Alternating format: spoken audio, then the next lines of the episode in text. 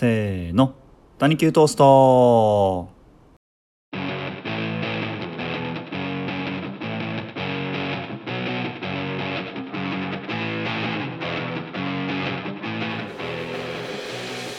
はいどうも谷球トーストのお時間です。谷球トーストは大阪在住の2人が比べてばらしてつなげようをテーマに普段気になっていることから雑談まで幅広く取り上げていきます。今日は僕一人なんですけど基本的に大阪の谷急あたりでご飯食べてる時に隣の席から聞こえてくる雑談のノリで聞いていただければと思っております。えー、ありがたい話この番組のリスナーさんからは BGM 褒めていただくことも多いんですけど要はご飯食べに行った時の居酒屋とかレストランとかの BGM のつもりで入れてるんで、気に入ってもらえるのはすごく嬉しく思っております。ありがとうございます。BGM のセンスいいご飯屋さんってやっぱりこうねまた次も来ようかなと思ったりするんでだからまあ BGM のおかげでまた次も聞こうかなっていうふうに思ってくれると僕も非常に嬉しく思います。是非ねそちらの方も楽しんでいただけたらと思います。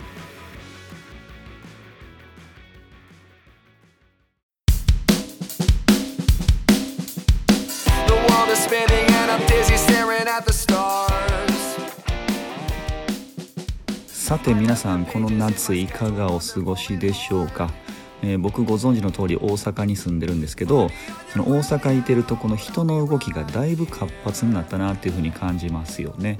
このお盆の時期なんかも電車乗ってたりすると大きい荷物持ってる人が目に見えて増えてきたんでそれなりに旅行とか帰省とかしてはる人も多くなったんかなっていう印象ですよね。あと自分はその南大阪の人間なんで、まあ、天王寺周辺をうろうろすることが多いんですけどそういう繁華街とかも人多くなってきましたよねえー、大阪はそのいろんな産業があるんですけど観光産業もかなりの収益源になってるんでどんどん人が集まってきてくれるのは、まあ、こちら、まあ、大阪の人としても、まあ、大阪の人って言い方変ですけど、えー、まあ、ありがたいですし、ま、とにかくやっぱ賑やかっていうのは楽しいですよね。はい。まあ、一方でその混んだら混んだで、ま、困るのはその行列とかかなと思うんですけどで、まあ、去年やったらその行列っていうのを見ることすら減ってたと思うんですけど、まあ、最近は特にその食事系のお店で行列ができてきてますよね。そのラーメン屋さんとか、まあ、この間その地元の堺でもあのコロッケ屋さんに行列ができてたりとかしたんでただまあ、あの何か物を買うにしても人が多いとちょっと時間がかかってしまうなっていうのは思いますよね。あと新幹線とかもあの普通に来た新幹線に飛び乗って、まあ、自由席でも座れてたっていう状況が、まあ、最近の報道とか見てても、まあ、この夏は去年の倍以上の利用者がいるみたいなんで、まあその辺りちゃんと早めに乗るか次の新幹線待つか、まなんかしないといけないっていうのは、ま若干不便かなというふうに思いますね。えー、皆さんの夏の思い出は何かできましたでしょうか？あるいはこれから何かできるんでしょうかね？えー、まだこのポッドキャストは、まあ、ツイッターもやってるんで「ハッシュタグ谷球トーストで」まあ、何か夏の思い出とかつぶやいてくれたら、まあ、僕も嬉しく思います。どうぞよろしくお願いします。さて、えー、今日は私塚さんが一人で配信させていただいております、えー、冒頭でねその人の動きが増えたよねみたいなお話しさせていただいてたんですけど一方でその在宅を余儀なくされる方も多いじゃないですか。その1週間とか家にいなあかんっていう風になってくると、まあ、ストレスもあると思うんですね、えー、今日はそのインドアローテンションな時に超個人的におすすめしたい映画を、えー、ご紹介しようかなと思っております。で、えー、何の映画かと言いますと、え今から紹介する映画は、え実はシリーズ3作品ありまして、えその3作品のうちの3作目。でえー、今はその Amazon のプライムビデオとか UNEXT とか、えー、Hulu あたりで見られるんですけど、えー、このシリーズの1作目と2作目はあんまり配信してなくてですね見られない人も多いと思うんで、えー、3作目の紹介をする前にえー、1作目2作目の、まあ、ちょっとネタバレ解説をしながら、えー、3作目から見ても楽しめるようにしていきたいなというふうに思っております。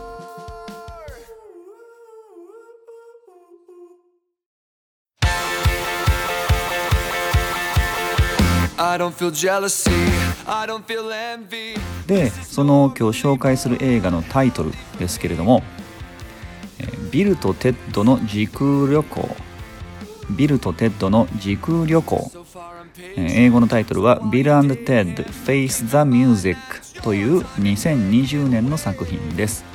え、90分ぐらいで見られるんで、まあ、結構手軽だっていうとこととそれからまああの深く考えなくていいと逆に深く考えると面白くなくなってくるんでもう頭をもう超低レベルにしてから見ると楽しい映画なんですよね。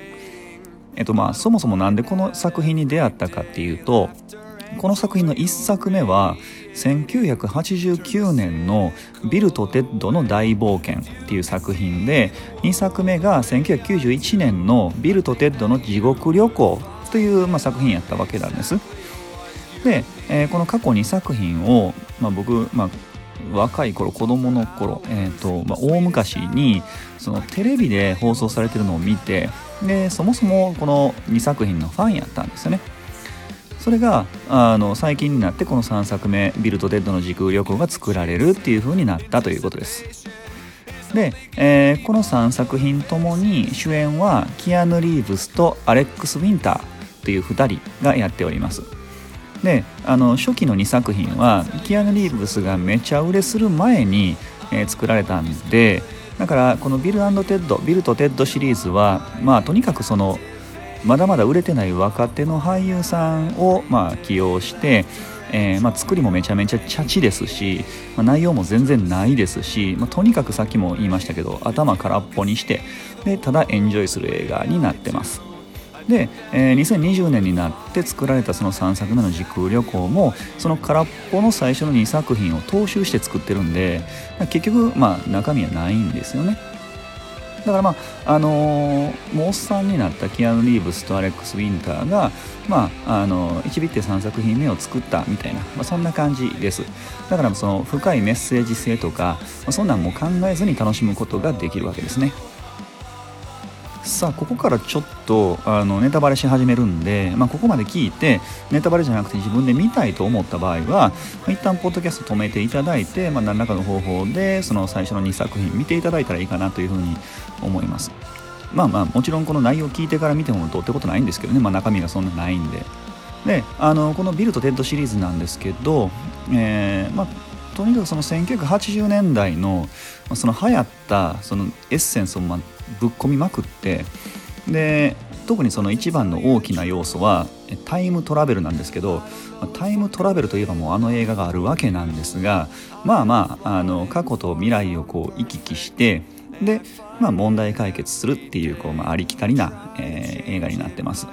ただまああくまでコメディ映画も完全にコメディに振ってますんで、えー、その問題解決っていうのも大した問題じゃないんですよね。で、え1作目の「ビルとテッドの大冒険」なんですけど、えー、このビルとテッドの2人、えー、キアヌ・リーブスとアレックス・ウィンターの2人なんですけどこのビルとテッドの2人がワイルド・スタリオンズっていうバンドをやってるアホなんですよ。アホな高校生なんですよ。でこのアホな高校生が、えー、学校で出された歴史の課題の発表をするためにもう過去の歴史上の偉人にタイムマシンで会いに行こうぜっていう内容です。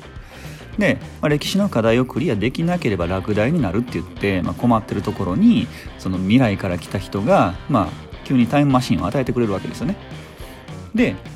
もう今から言う話全部ぶっ飛ぶっ飛んでるんですけどそのタイムマシーンっていうのが、まあ、謎に電話ボックスの形をしててでその電話ボックスに乗り込んで電話帳に載ってる番号を電話かけたらそのいろんな時代に飛んでいくっていう設定なんですね。であのまあよくある過去を変えたら現在とか未来はどうなるんだろうとか、まあ、そういう、まあ、深いことはもう一切考えないとだからその歴史のレポート課題をやるために、えー、ソクラテスとかナポレオンとかそういう過去の歴史上の偉人を現代に連れてきてわちゃわちゃすると。で、えーと、お姫様を、まあ、現代に連れて帰ってきてでワイルド・スタリオンズのメンバーにしちゃうみたいな、まあ、とにかくもうむちゃくちゃなんですよね。だからもうこっちも脳みそ空っぽにしてエンジョイする映画です。であのビルとデッドのセリフ？2人の話し方？とかもほんまにアホな英語を喋ってますしもう要はキアヌ・リーブスとアレックス・ウィンターの2人が、えー、もう全力でアホを演じてるっていうところがなんかこう、まあ、可愛げなんですかね。はい、見てて可愛いです。でその、えー、ビルとテッドの大冒険の2年後に公開される「地獄旅行」なんですけど、まあ、これはこれでまた頭空っぽにしてくださいね、えー、未来から送られてきたロボットにビルとテッドが殺されてしまいます。で殺されたあの世みたいなところで死神と出会うんですけど死神とゲームをやって勝ったら生き返らせてもらえるという設定なんですよね。で、まあ、生き返らせてもらうだけじゃなくってそのあの世で出会った宇宙人とかと一緒に生き返ってきてその宇宙人にロボット作ってもらって作ってもらったロボットでビルテッドを殺したやつを倒すみたいな。もう今自分で喋って何言ってるか分かんなくなってきましたけどとにかくそういう感じですね。でもうその宇宙人とかもうロボットとかみんな巻き込んで死神もね死神も巻き込んで最後は、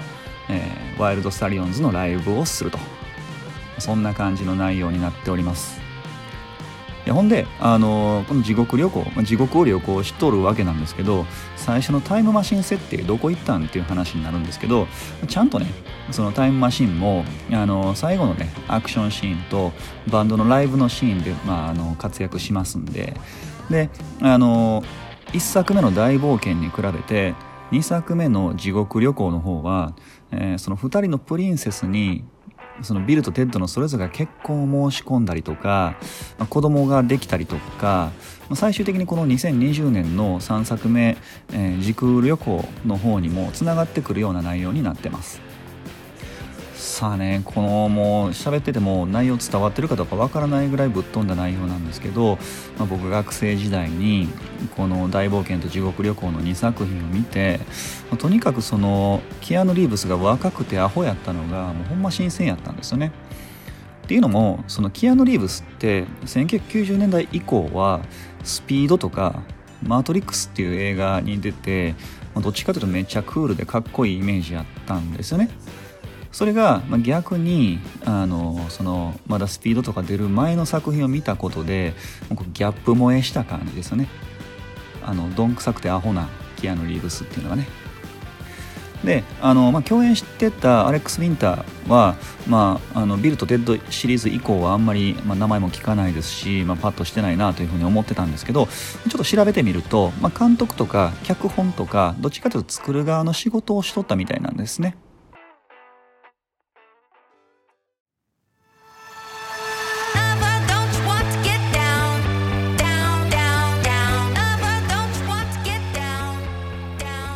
さあで最新作の「ビルとテッドの時空旅行」ですけどそのキアヌ・リーブスであったりとかアレックス・ウィンターであったりとかその死神であったりとか、まあ、その他もろもろキャストがほぼほぼオリジナルで出演してくるんですよね。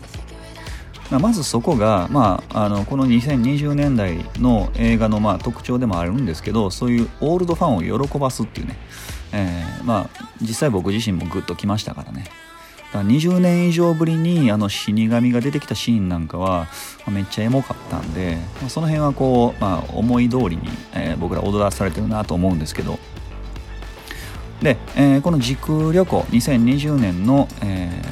ー、ビルとテッドの時空旅行のあらすじなんですけど、えー、ビルとテッドのワイルドスタリオンズが音楽で未来を救うっていうことになってるのに、えー、このワイルドスタリオンズがまあ20年30年間ずっと音楽的に迷走してしまうんですよね。で全く名曲が生まれそうにないっていう状況でだんだん、えー、未来が歪んでいくと。時空が歪んでいくみたいな設定なんですよ。でそこでそのビルとデッドの2人とかそれからあの第2作の「地獄旅行」で生まれた2人の、まあ、娘ね。2人の娘があのそれぞれタイムトラベルを繰り返して最終的に歪んでしまった時空を元に戻して未来を救うっていう展開になってます。えもうあのこれはまあネタバレですけども救うって言うてもうてますけどね。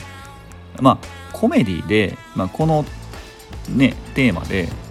救わんわけないのでまあまあネタバレ言うてもまあねあのそらそうやろっていう感じです。はい。であのまあ第1作目と第2作目に比べてその解決すべき問題っていうのがちょっとずつ大きくなってきてるなとは思うんですけど結局やってることはあの1作目の公開から30年経ってもそんな変わってないのがねこの変わってないのがいいなと思うところですよね。例えばこのビルとテッドがそもそもこのおっさんになってもずっと一緒にバンドやってるところとかいつまでたってもその大昔から連れてきたプリンセス2人を愛してるところとか喋り方なんかも全然変わってないわけなんですね。そのあたり最高やなと思います。あと一応ここでも念押ししとくんですけどこの映画ツッコミどころはやっぱり満載なんです。でもこれ絶対突っ込んだらあかんやつなんですよね。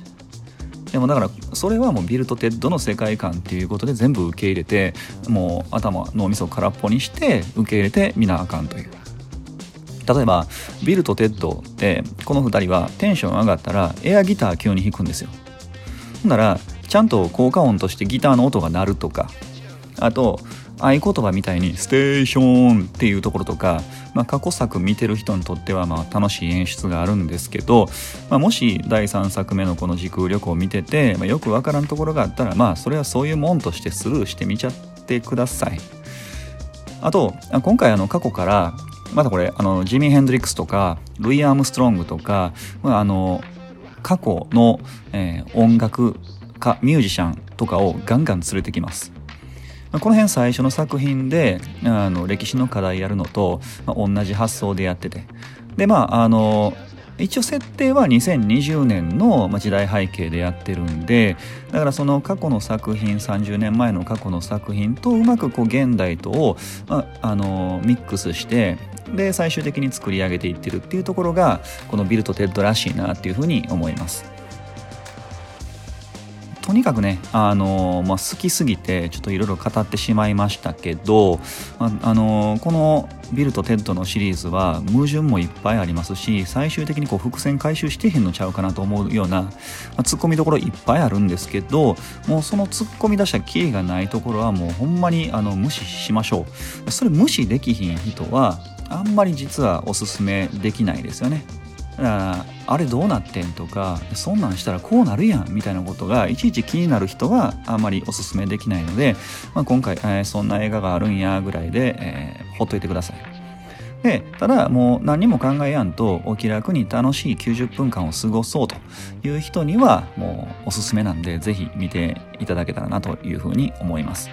えー、ちなみになんですけど、あの、フィルマークスのアプリの採点で、もうがっつり低評価つける人もいてますんで、まあ、そのあたりこう皆さんの性格に合わせて合いそうな人は見ていただけたらなという感じ。で、逆に、その、こういうおバカコメディがあんまり合わないんだよっていう人は、あの同じキアヌ・リーブス主演で言うともう一つおすすめなのが「コンスタンティン」っていうあのシリアスな方の映画がありますんでそっち見ていただいたらどうかなというふうに思います。